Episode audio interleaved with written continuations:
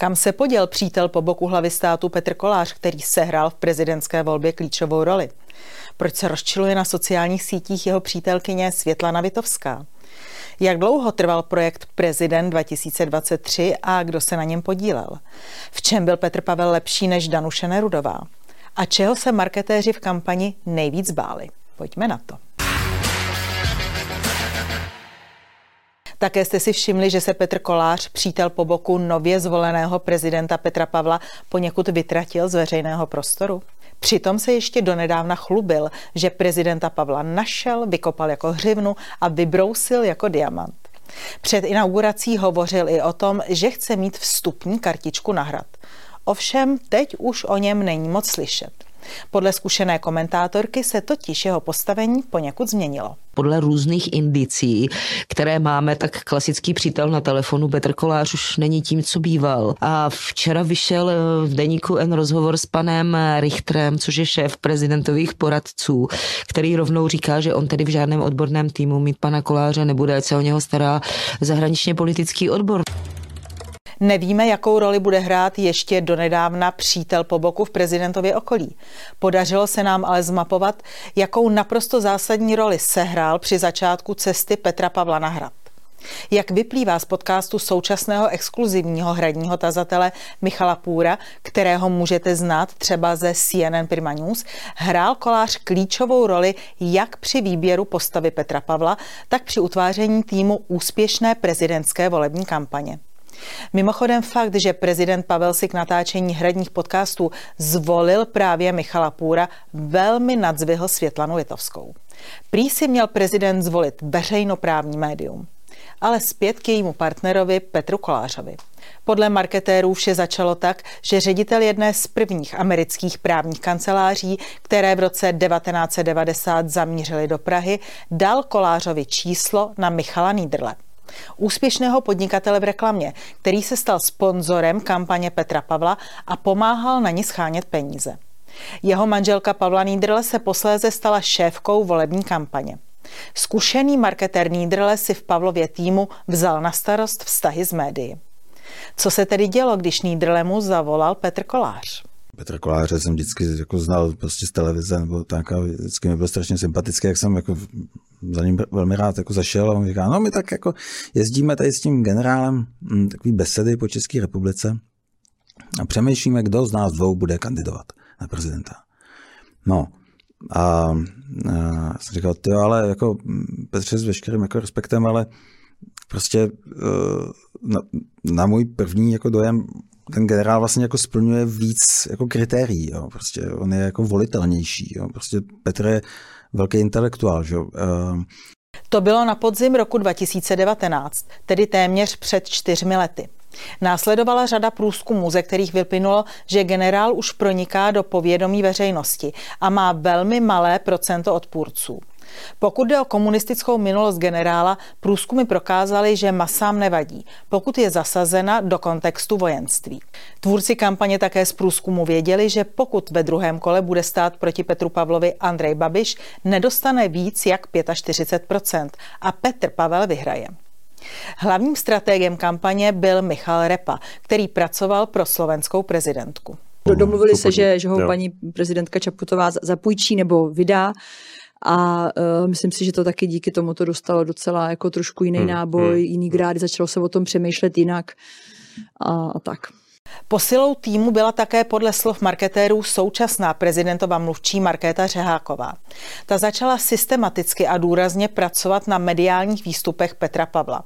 Došlo také na to, kdo vymyslel heslo kampaně Řád a klid. Uh, řád a klid, to vymyslel Michal Repa, po tom, co strávil s generálem opravdu jako hodiny, množství hodin a vlastně to vypadá jako základní dva jako atributy té osobnosti.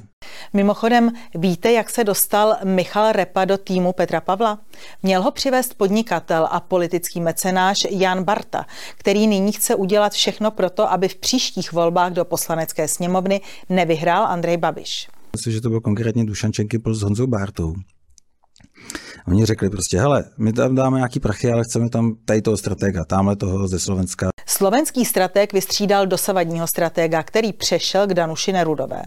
Podle marketérů měla i Nerudová skvělou kampaň, ale měla také zásadní handicap. Nebyla tak přizpůsobivá. Poslechněte si. Co se týče té tý kampaně Danuše, tak já si myslím, že ona byla dobrá, ale Michal Repa vždycky říká, změníš všechno, ale nezměníš toho kandidáta. Mm. A uh, ta kampaň byla podle mě skvěle postavená, akorát asi ta Danuše jako nepustila, uh, nebo nebyla tak tvárná v některých věcech. Při schánění peněz na kampaň hrál klíčovou roli podnikatel Tomáš Richter, který byl také finančním ředitelem kampaně. V současné době je šéfem prezidentových poradců.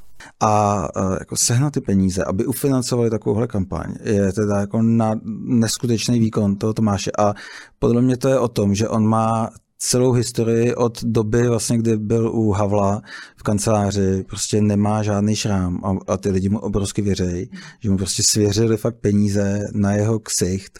Na dotaz, co bylo v celé kampani nejtěžší, přiznává šéfka kampaně, že to byl moment, když promluvil spolužák Petra Pavla ze spravodajského kurzu generálního štábu Československé lidové armády, prodávaném tehdy veřejnosti jako postgraduální studium s čím se z mě osobně nejtěž, nejhůř bojovalo a byl tam jeden moment, který pro mě byl nejtěžší z celé kampaně a to byl asi protože to bylo první, jo, pak už ty útoky, a myslím, že jsme to vlastně obecně zvládali dobře, ale to první, co bylo, když vlastně se objevil ten spolužák uh, ze, sprav, z, z toho postgraduálního studia a teď tam prostě najednou právo nám dalo pár hodin na to, aby jsme reagovali na jeho jako nařčení. Jo. Následoval zajímavý moment rozhovoru. Moderátor Michal Půr, ten, který dnes klade otázky v prezidentově podcastu, se pochlubil, že měl jako jediný novinář Pavlova spolužáka v televizním studiu. A že to pro spolužáka nedopadlo moc dobře. Já jsem ho měl, a, a ty, eh, no. já jsem ho měl, on vlastně jedinkrát veřejně vystoupil, to bylo u mě ve 360. Uh, to bylo, to bylo naprosto jako, to jsem si jako užil, jo, to byl jako famo, to byl prostě podle mě dobrý rozhovor, uh, kdy to jako pro něj nedopadlo moc dobře. No, no ten no, Dastelík byl ne. fantastický. Naštěstí to jako vlastně se pak ukázalo, že on není moc použitelný. Je zajímavé, že právě Michal Půr je nyní hlavním hradním novinářem. I když možná ani ne. V rozhovoru prozradil také, že ve vítězství Petra Pavla vždy věřil. Média sehrála v prezidentské volbě naprosto klíčovou roli. To přiznává i manažer pro vztahy s médií Pavlovy kampaně. A upozorňuje, že Petru Pavlovi v kampani pomáhala i Babišova vlastní média. V jedné věci musíme dát a Babišovi za pravdu a to, že vlastně ty média už začaly být jako ve finále proti němu, to jsme, to jsme si všímali. On už vlastně i z toho, i z té mafry, z toho e vlastně, ty, ty, ty, jeho, ty novináři, no takhle, že my jsme dostávali zprávy, že prostě leží různý kompro v různých redakcích, ale prostě i z toho e už psali, prostě to my nic nevydáme. Jednání a chování novinářů překvapilo samotné tvůrce Pavlovy kampaně. Jak vyplývá z jejich slov, novináři při vyhlášení výsledků voleb slavili víc než tým Petra Pavla. No, jeden problém no. to, že ty novináři slavili víc než no. ten to dělali tým. Jako, vlastně. Tolik tedy z podcastu současného exkluzivního tazatele hlavy státu. Petrem Kolářem jsme začali, Petrem Kolářem končíme. Poslechněte si, co si opozici Petra Koláře v souvislosti s mediálním působením prezidenta myslí známá komentátorka. V každém případě určitě podcast Podhradí není eh, dílem Dua a Litovská kolář. To myslím, že je zcela zřejmé a um, velmi razantní reakce, razantní Světlany Vitovské na sociálních sítích k tomu odpovídají. E, pak měl také Petr Kolář jinou představu, kdo by měl být mluvčím prezidenta republiky. E, I to, to trochu zhavarovalo. Tak co myslíte? Je prezident Petr Pavel Státník s pevnými názory, který oslovil veřejnost, nebo je skvělý marketingový, mediální a lobistický produkt?